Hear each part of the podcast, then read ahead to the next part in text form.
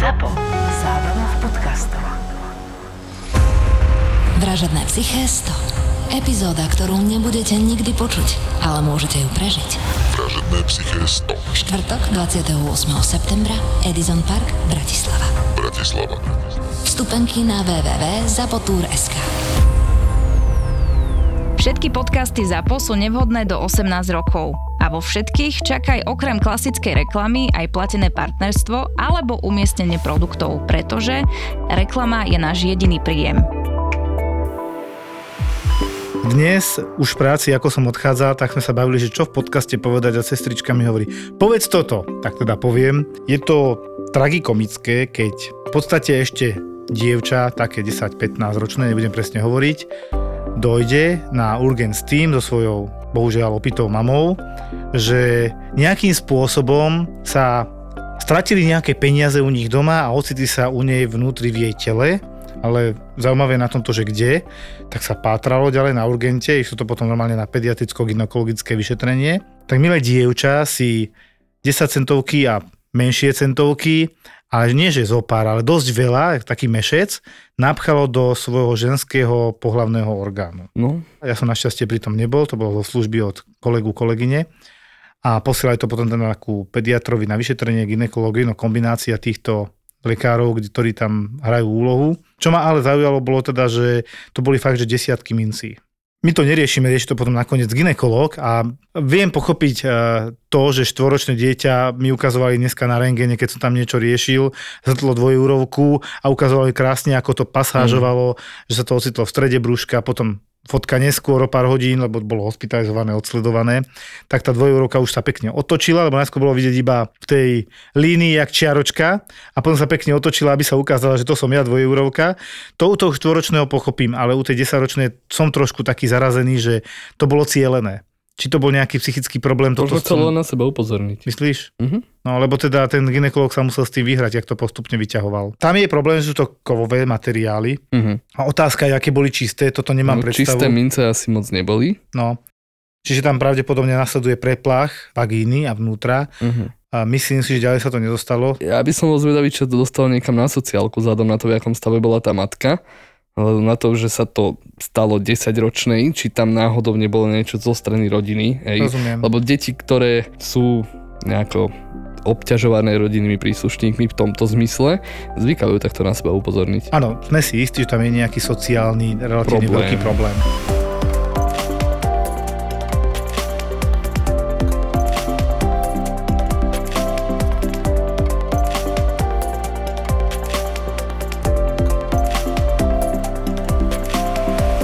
Lukáš na záchranke. Lukáš na záchranke už mal 4 služby. Áno. Nič výnimočné za tie služby nestalo, až na to, že som mal prvé stemy.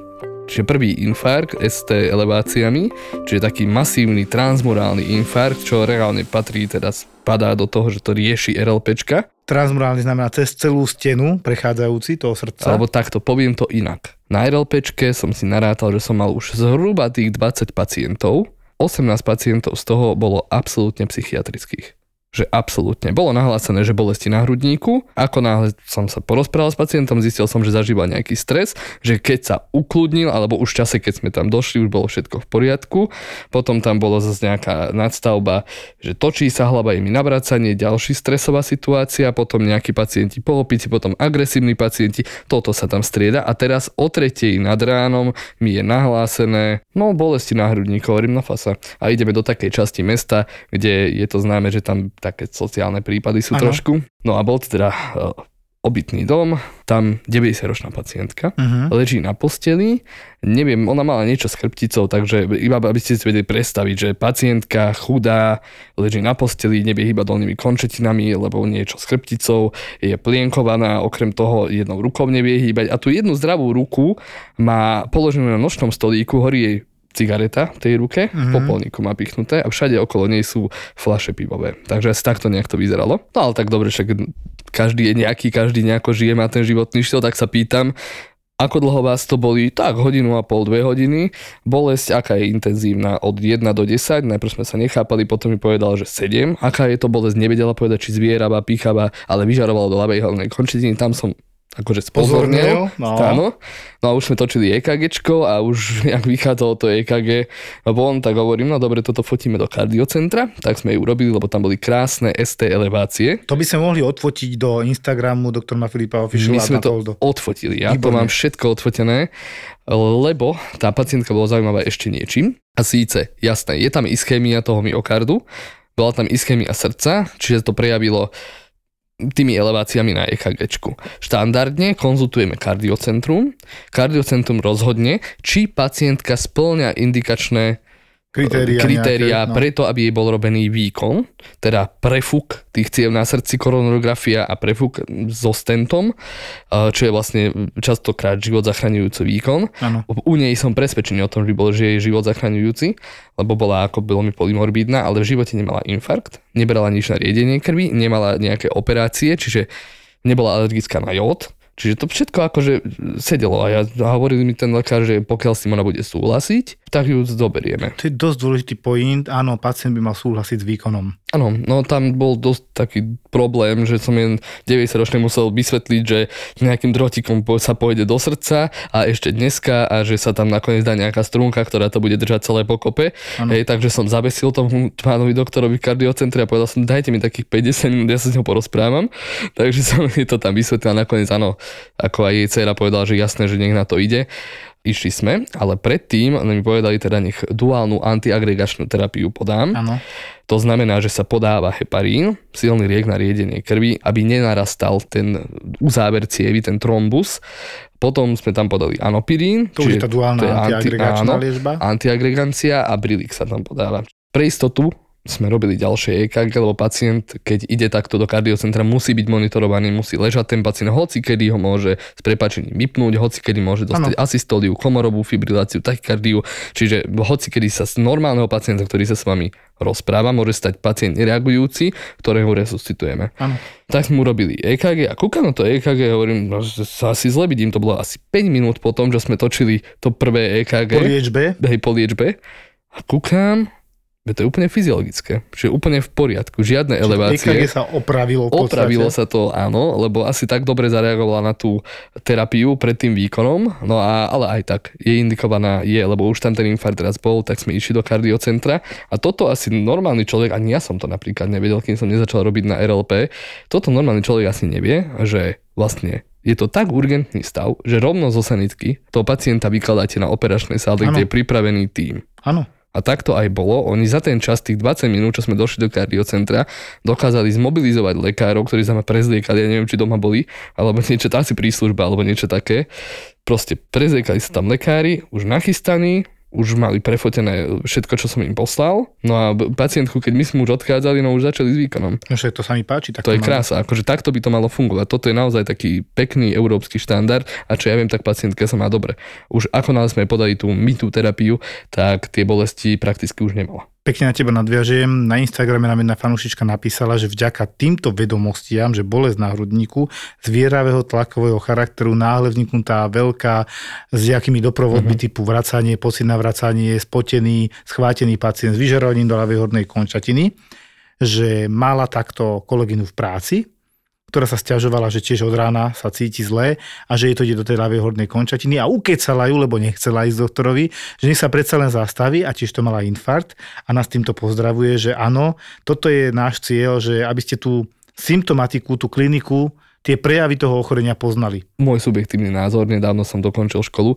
Na školách, na základných stredných školách zdravoveda, ktorá kedysi bola štandardom, absolútne nie je. Mhm. Ľudia sú osprostení z reklám, kde im ponúkajú zázračné lieky, dáte si liek, prestanete mať krčové žily a pritom je to všetko na jedno kopito a takéto proste ľudia nerozmýšľajú nad svojim zdravím racionálne. Oni rozmýšľajú, je to dojmológia na Slovensku. Dneska som mal na vyšetrení kolegu z vražedného psyché, ktorý sa ma spýtal jednu zaujímavú otázku. A doktor, a aká je bola taká záchranná vec, keď napríklad bude mať bolesti na hrudníku, ktoré sú podľa vás typické, tlakové alebo zvieravé, s vyžarovaním napríklad do tej ľavej hornej končatiny, bojím sa, že to mám infarkt, čo si môžem ja pomôcť? Dobre. V prvom rade volať sanitku. A nejaký liek není? No je. Aspirín alebo anopirín, ktorý máš po ruke a dve tabletky naraz užiješ, lebo nič iné väčšinou nemáš pri Mhm. sebe také, bežne dostupné. A prečo to všetci takí rizikoví pacienti nemáme? On položil výbornú otázku. Pretože zlyháva prevencia. Presne tak. Preto aj o tom hovoríme, že toto sa snažíme zmeniť, zlepšiť a tá zdravotná gramotnosť na Slovensku musí ísť hore, lebo my to strašne hádžeme na zdravotníctvo, ale je to trošku aj na nás. Je to aj pacientov. o ľuďoch, jasné. Pente sa podarilo z nuly vybudovať druhú najväčšiu sieť lekární v Strednej Európe.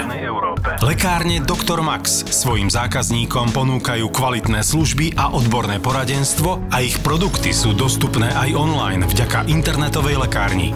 Už v niekoľkých lekárniach po Slovensku zohráva dôležitú úlohu aj robot Rova, ktorý odbremenuje lekárnikov od rutinnej práce. Už viac nemusia lieky hľadať v sklade. Robot im ich dodá priamo do rúk.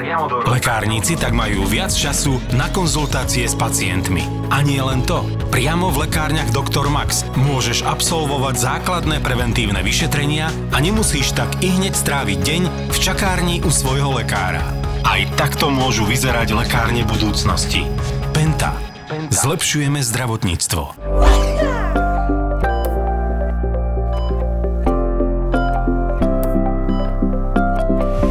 Ja som skoro zabudol povedať najzaujímavejšiu vec, ktorú som zažil hneď, ako som sa vrátil z dovolenky, tak na mňa vybehli všetci. Mhm. Išlo sa riešiť veľa vecí a jedna z nich bolo, že počas mojej neprítomnosti v službe minulý piatok sa istý zahraničný delikátny pacient typu chuligán ocitol na urgentnom príjme a Fú, videl som video. Video, ktoré vyzeralo veľmi zle, čiže ja som videl na videu iba pacienta, ktorý pôvodne bol privezený ako intoxikácia alkoholom, bol int- intoxikovaný asi takým spôsobom, že bol plne chodiaci to nebol iba alkohol. a boli tam aj ďalšie veci, drogy v moči a tak a bol agresívny, ak sa patrí. Zobral nám hasiaci prístroj niekde z urgentu, potom sa odstol nejakým spôsobom vonku, čo som ja už videl na kamere. S týmto hasiacím prístrojom začal búšiť do dverí, ako keď sa snažíte vyraziť v historických filmoch veľké vráta drevené. Mm. Vieš to predstaviť Myslel si, zásahovka. Ako zásahovka, vyslovene. Ako keď to vidíš vo filme, pán asi veľa pozeral filmov a bol rozbehnutý, ako sa patrí.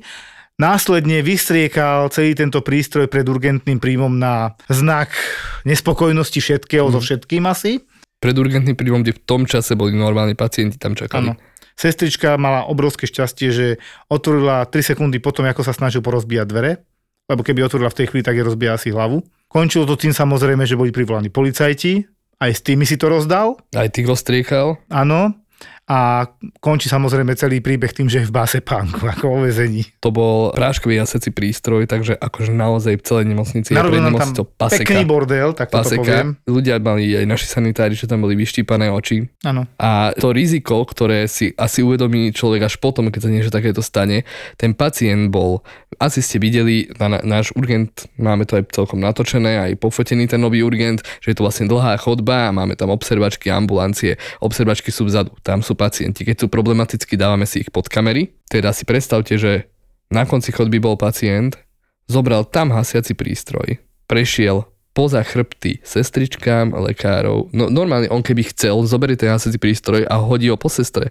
Alebo po tebe, po A hocikom. po hocikom presne tak, proste on chodil medzi pacientmi, medzi zdravotníkmi, mohol ich kedykoľvek napadnúť a veľké šťastie, že teda tie dvere sa zvonka nedajú otvoriť, keď raz vyjdeš z urgentu, že tam treba reálne... Lebo našťastie vypochodoval s tým hasiacím prístrojom von a tam A vyčíňal. tam ostal a potom sa snažil dobíjať dnu. Nakoniec spacifikovali v nemocničnom parku, policajti a čo ja viem, tak išiel do väzby.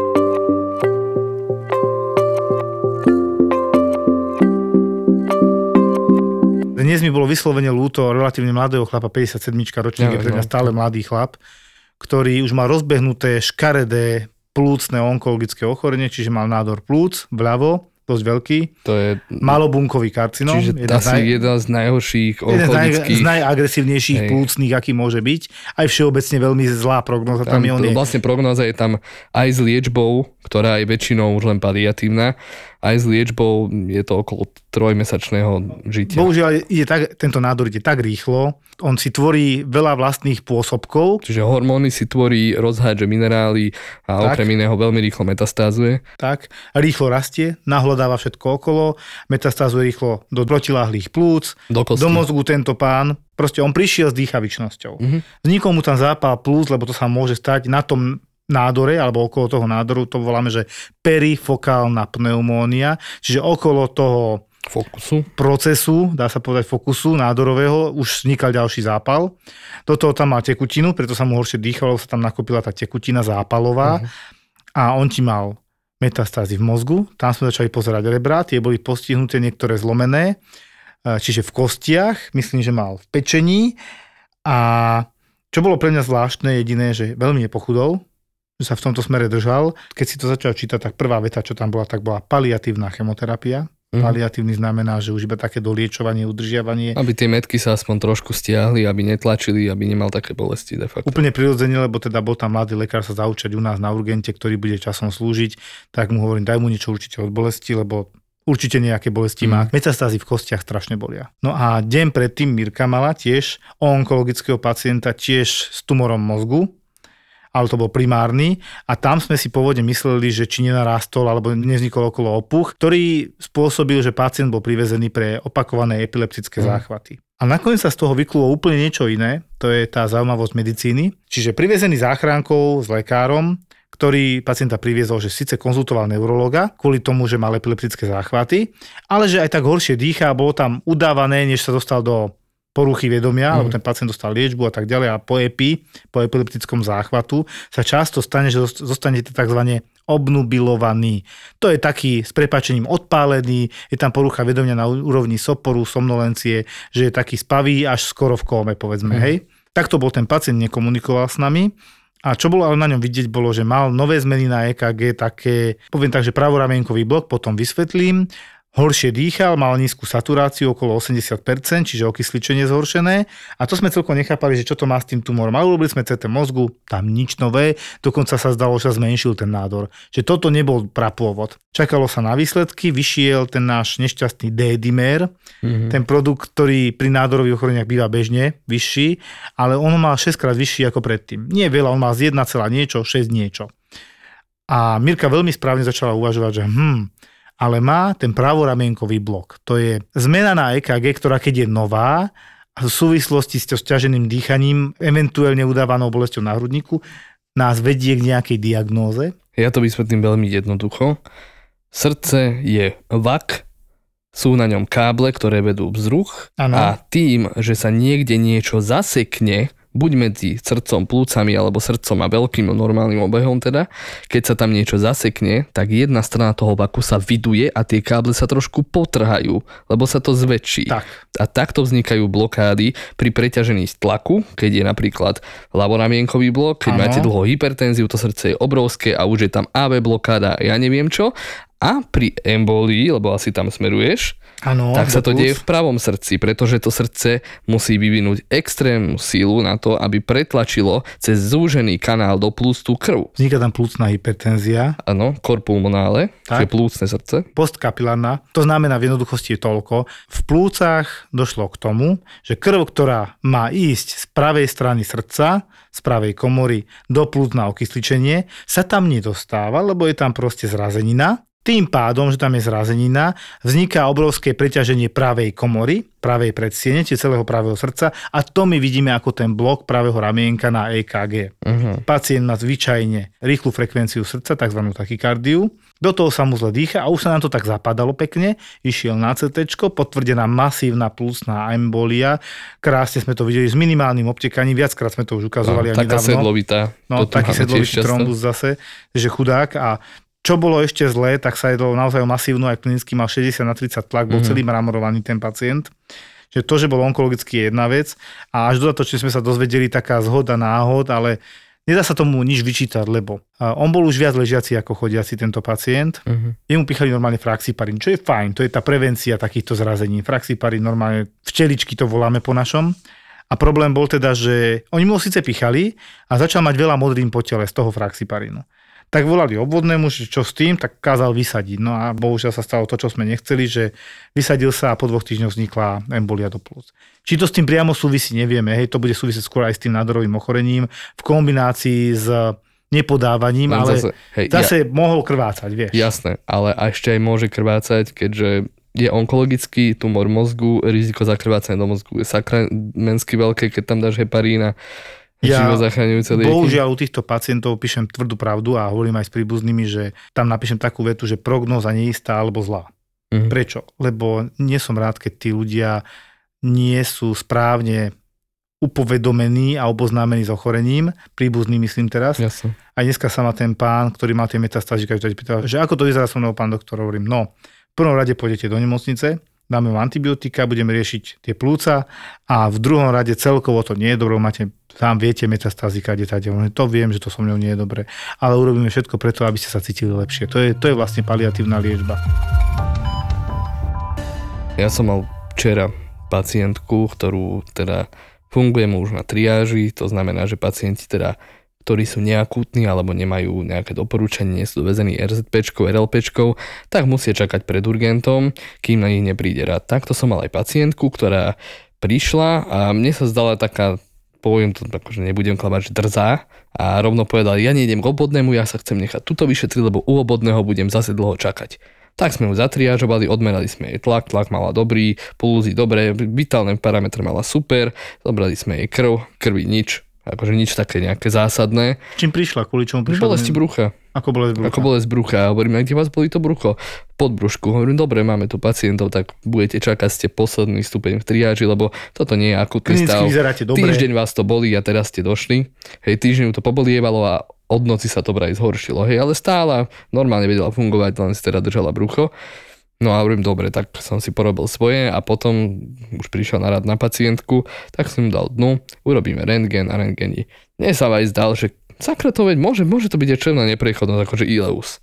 Lebo taký divný, zvýraznený relief, čriev tam bol, hej, také Ale klinicky nešpecifické, ileus, nevyzerala, nevyzerala Mhm. vôbec zle klinicky, ale hovorím, že dám urobiť aj moč, moči mala aj nejaké baktérie, hovorím, že no tak super, zase ďalší pacient, ktorý s cystitídou, so zápalom močových ciest došiel na urgent, akože sakramenský akutný stav, ale nezdala sa mi. Som si ju viac vyšetril a hovorím, že nemáme teraz v službe sono, tak dáme vám robiť CT, čo vy na to.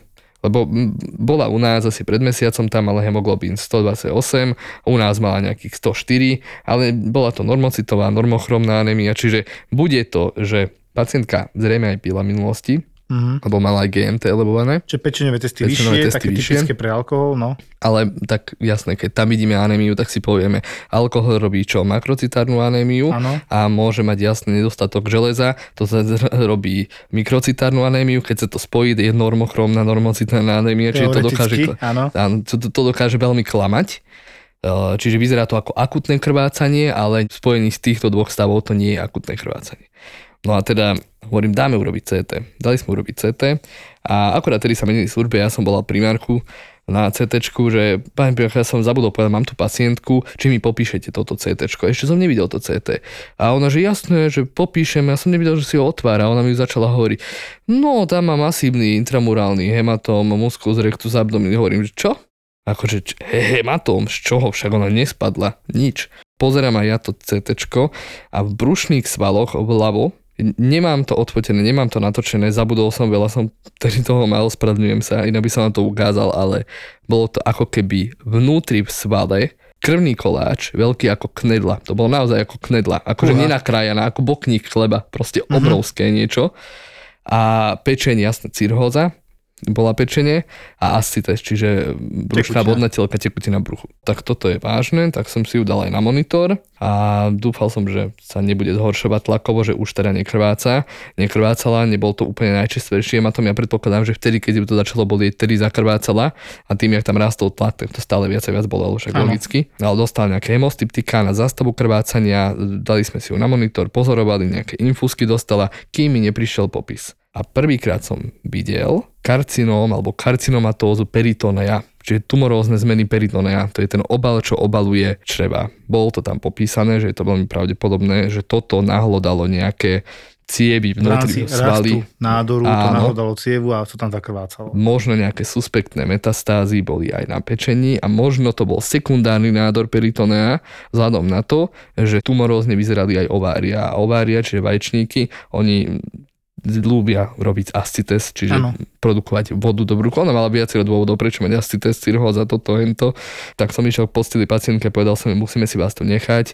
Ona, že prečo? A hovorím, no nie je to dobré. Môže to byť tumor, môže to byť zakrvácanie, úraz ste nemali ste hovorili, neviem čo s vami bude, neviem čo s vami budú robiť, na rovinu som jej to povedal, vzhľadom na to, že tých problémov je viacero a jeden problém spôsobil druhý. Mm. Nemá to dobrú prognozu, keď sa ti už niečo také dostane.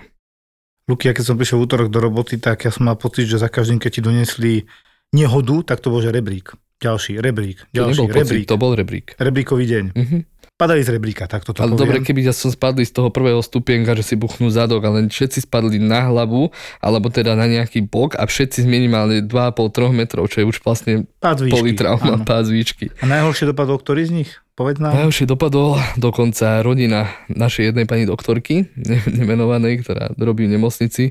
Niečo robil, pil konáre alebo niečo také a z troch metrov spadol na ľavý bok a paradoxne mal zlomené ani jedno rebro, mal zlomenú lopatku, stavec C6, TH2, TH3, TH4, čiže hrudné stavce a Jeden L2. krčný, šiesti, šiesti krčný, hrudné stavce a ešte čo? A ešte lopatku. To, to musí dobre boleť, to som ti vtedy hovoril. No. To si aj šiel, nie aj hlava bola Šiel, tam. jasné, Áno. hlava tam bola dosť veľká tržná Tam rána. nejakých 8 cm si šiel, No. som pozeral. No. A ešte do plusu ten pacient sa lieči na lymfom, ktorý má už tretíkrát. Tie nádorové ochorenie Hej. bielých krviní. A ja som sa aj bál, lebo tieto... Lymfatického tkaniva. Áno, tieto lymfómy, to ti môže urobiť akože trombocytopéniu, Znížené doštičky. znížené doštičky, ja som sa bál, že to bude krvácať, lebo tam mal tlakový obvez, tak som sa pekne obliekol a tak som mu to šil. No ale mm, myslím, že ten pacient sa má aktuálne už lepšie, lebo ani jedna z tých zlomení nebola na operáciu, čiže nikde to netlačilo a myslím si, že, myslím, že konzervatívne. A tí ďalší rebríkovi dopadli celkom dobre, išli domov. Tí ďalší hej. rebríkovi tým nič nebolo, ale vyzerali horšie ako tento pán. Na, na kúk, hej, chápem. Keď zdanie klame. Hej, hej. A ako som spomínal, tak na RLPčke máme naozaj väčšinu tých výjazdov psychiatrických pacientov, lebo tam treba dať proste nejakú medikáciu, aby sa ukludnili, treba ten stav vyhodnotiť. Najväčšia Povieme si dôležité, prečo sa volá s lekárom tá pomoc rýchla ku psychiatrickým pacientom, lebo lekár môže zindikovať prevoz do nemocnice aj proti vôli, keď ten pacient je taký, pacienta, aký je jasné. správaný. No to isté bolo v tomto prípade. To isté bolo v tomto prípade. Bolo hlásené, že agresívny pacient, to milujem, keď je toto, to máme fakt, že každý, každú jednu službu som zatiaľ mal takéto hlas- agresívny pacient a potom do poznámky napísané agresívny pacient napadol volajúcu s tým, že sa zabarikádoval v dome, má pri sebe nôž a vyhadzuje z okna horiace záchodové papiere. A Čo má Silvester? Alebo... neviem, no. A to bolo taká osada. No a teda sme tam prišli so sanitkou a čakali sme. No bože, prídu policajti. A čakali sme tak 10-20 minút, pol hodinu, policajti nikde. A Ram bol tam zavretý. Áno. No nožík, horece ta, ta, áno, tak sa volalo teda na krajské operačné stredisko, že kde sú policajti. A on tam, tak, tak oni hovorili, že a vy potrebujete policajtov? Vy ste mi tam napísali, že s nožom je ten pacient. Nakoniec došli aj policajti a normálne toho pacienta akože spacifikovali. Pacient psychiatrický, trikrát na protialkoholickom liečení, dvakrát ušiel, raz podpísal revers, neviem prečo ušiel, keď sa dá podpísať revers, naozaj paradox.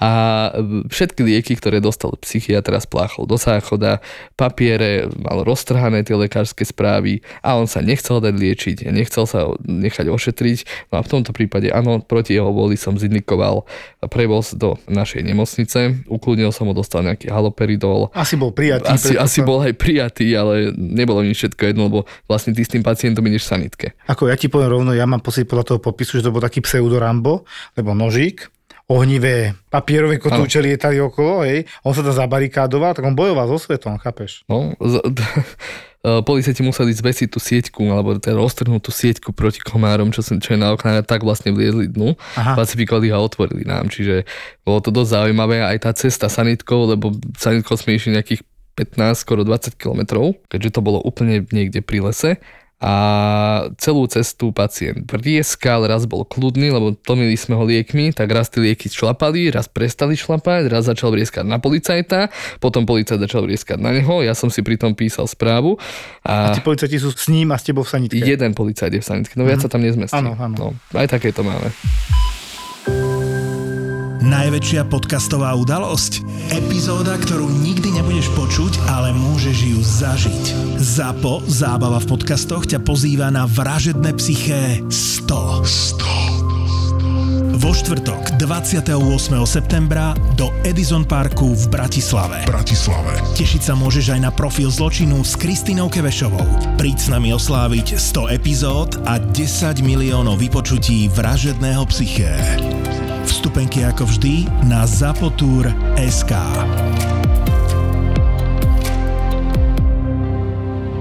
Mal som pacienta v službe, ktorý uh, prišiel za mnou s tým, že už niekoľko dní ho boli brúcho, ale je to také divné, lebo že raz ho bolí, raz ho nebolí a do toho má hnačky. Ale že mu neodchádzajú vetry.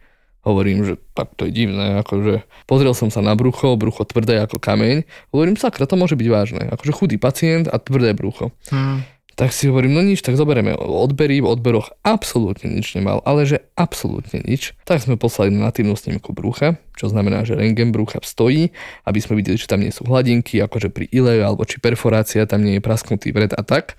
No a tuto ma pacient sám prekvapil, lebo jasné, že keď si vyšetrujem pacienta fyzikálne, teda rukami, tak si vyšetrím aj cez konečník. A cez konečník mal tam tvrdú stolicu, ale iba také drobky. Hej? A bolo tam, áno, objektívne tam bola hnačkovitá riedka stolica. To obtekalo asi, no. Obtekalo to. Do toho ten pacient ešte aj krvácal z konečníku. Potom, čo som ho vyšetril, začal krvácať a prišiel som na to prečo. Pacient mal my to voláme, že koprostáza, to znamená, že zástava stolice v nejakom úseku toho čreva, alebo teda keď už je to nahromadenie, tak sa ten útvar volá skybala.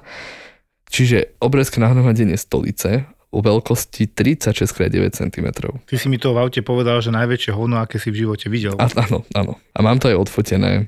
Už je to dáme na Instagram a na Toldo, lebo toto, ako rengen mám odfotený, Áno, je to tam pekne viditeľné, taká šiška. No myslím si, že ho čakala dosť zaujímavá noc, keďže mu to chceli chirurgovia vyberať, aj mu to vyberali, ale teraz teraz je taká dilema, že teraz čo robiť, pretože nemôžeš mu dať klizmu, čiže klistýr, Lebo to je hlbšie, áno. lebo to je hlbšie, to je jedna vec, druhá vec krváca, lebo tam je pravdepodobne nejaká, niečo prasklo na tom čreve, čo nebo neprasklo, ale bolo poškodené tým tlakom. Áno, chápeš, že to je obrovské. Čiže krváca a teraz naleješ tam vodu, to krvácanie nezastavíš. Keď sa to chová, v podstate to robí takú miernu obstrukciu, jak nádor, mm, a volá Tak- sa to fekalom v tomto prípade, tak oni ho samozrejme hospitalizujú, čo sa stalo, predpokladám, a v najhoršom prípade to budú musieť odseknúť, lebo to nevieš vybrať inak. Áno. To je prepaň tak zaštuplované, Slúžil výborný chirurg, ja som sa dozvedel deň na to, že normálne mu to vybral digitálnou evakuáciou, čiže prstom mu to dokázal Trápil. po kúskoch, po kúskoch vybrať, no a pacient potom išiel domov, lebo de facto tam nebol dôvod na hospitalizáciu ďalšiu, keďže okamžite sa mu uľavilo. tak to sa hrá s ním dobrú hodinu, podľa mňa.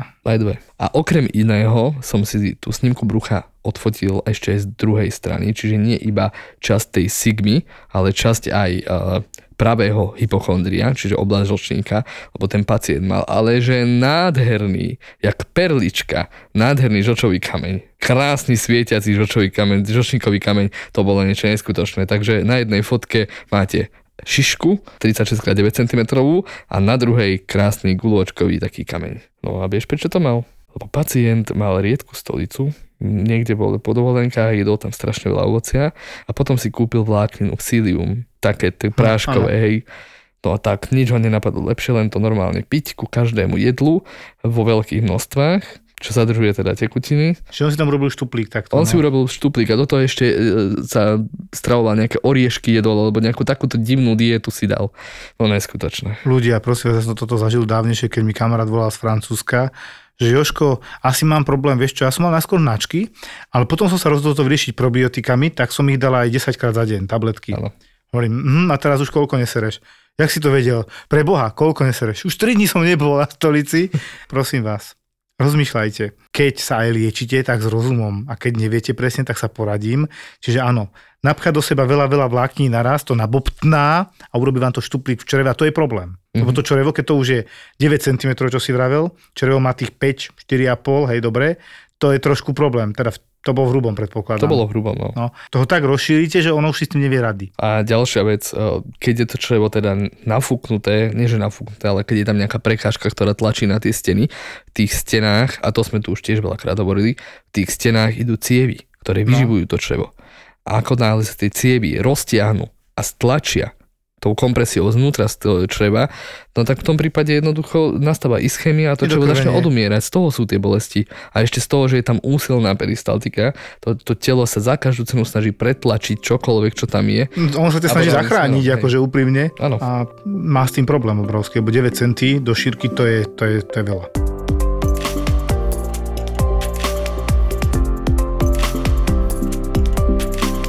Ja som chcel ešte povedať jednu dôležitú vec. Ja som sa minule sám doma vylakal vlastnej ženy, keď mi oznámila, že zrazu pozeráme film a že hm, to je zvláštne. Ona vidí také myhotanie pred očami. Sú akútne stavy v očnom, treba to pripomnúť, dneska sme hovorili, že ako vyzerá infarkt. Akútny stav v očnom samozrejme je, keď ti niekto prepichne oko, to není o čom, ale jeden z najakútnejších stavov, kde naozaj relatívne rýchlo musíš vyhľadať očného lekára je, keď na jedno oko náhle ti začne buď blikať, alebo taká sieťovina sa objaví. Je to veľmi rôzne, ale sa to neupravuje. To znamená, že sa tam objaví a je to tam.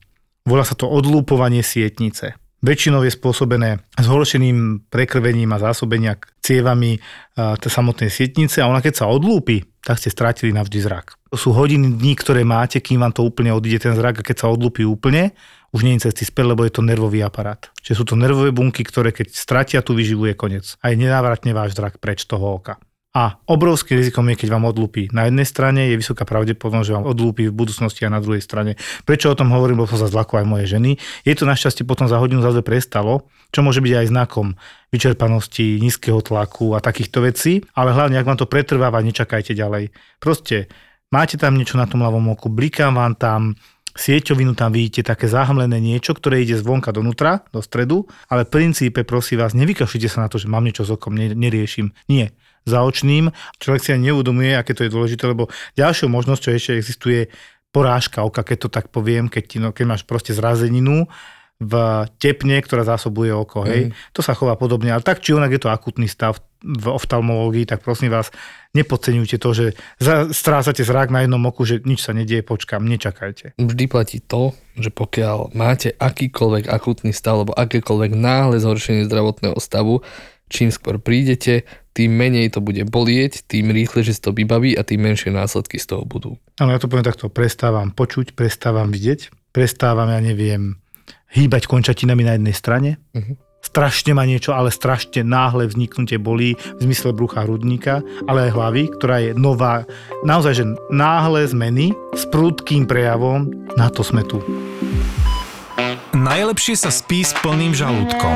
To je jasné. Keď si láhneme najedený, tak ten žalúdok sa doslova do písmena rozleje do tej miery, že dokáže znovu otvoriť ten zvierač dolný a tým pádom doslova sa otvorí autodráha, prešťaví a nastane voľná cesta pre prúdenie šťav hore dolu. Čiže inými slovami, jedenie pred spaním nie je dobré pre náš reflux. My v ZAPO vám chceme dať to najlepšie.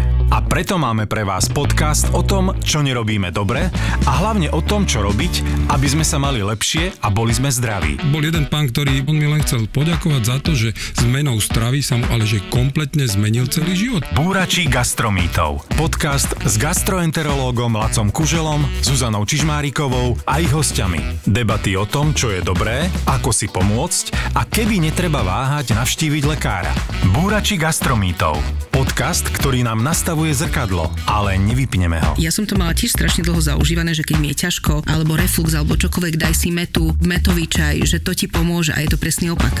No, presne tak. Takže to je ten jeden mýtus, To je ten eh, mýtus, že ktorý... hneď sme ho rozbúrali. Hneď sme ho rozbúrali. Búrači gastromítov. Nový podcast v portfóliu ZAPO. ZAPO. Zábrná v podcastov.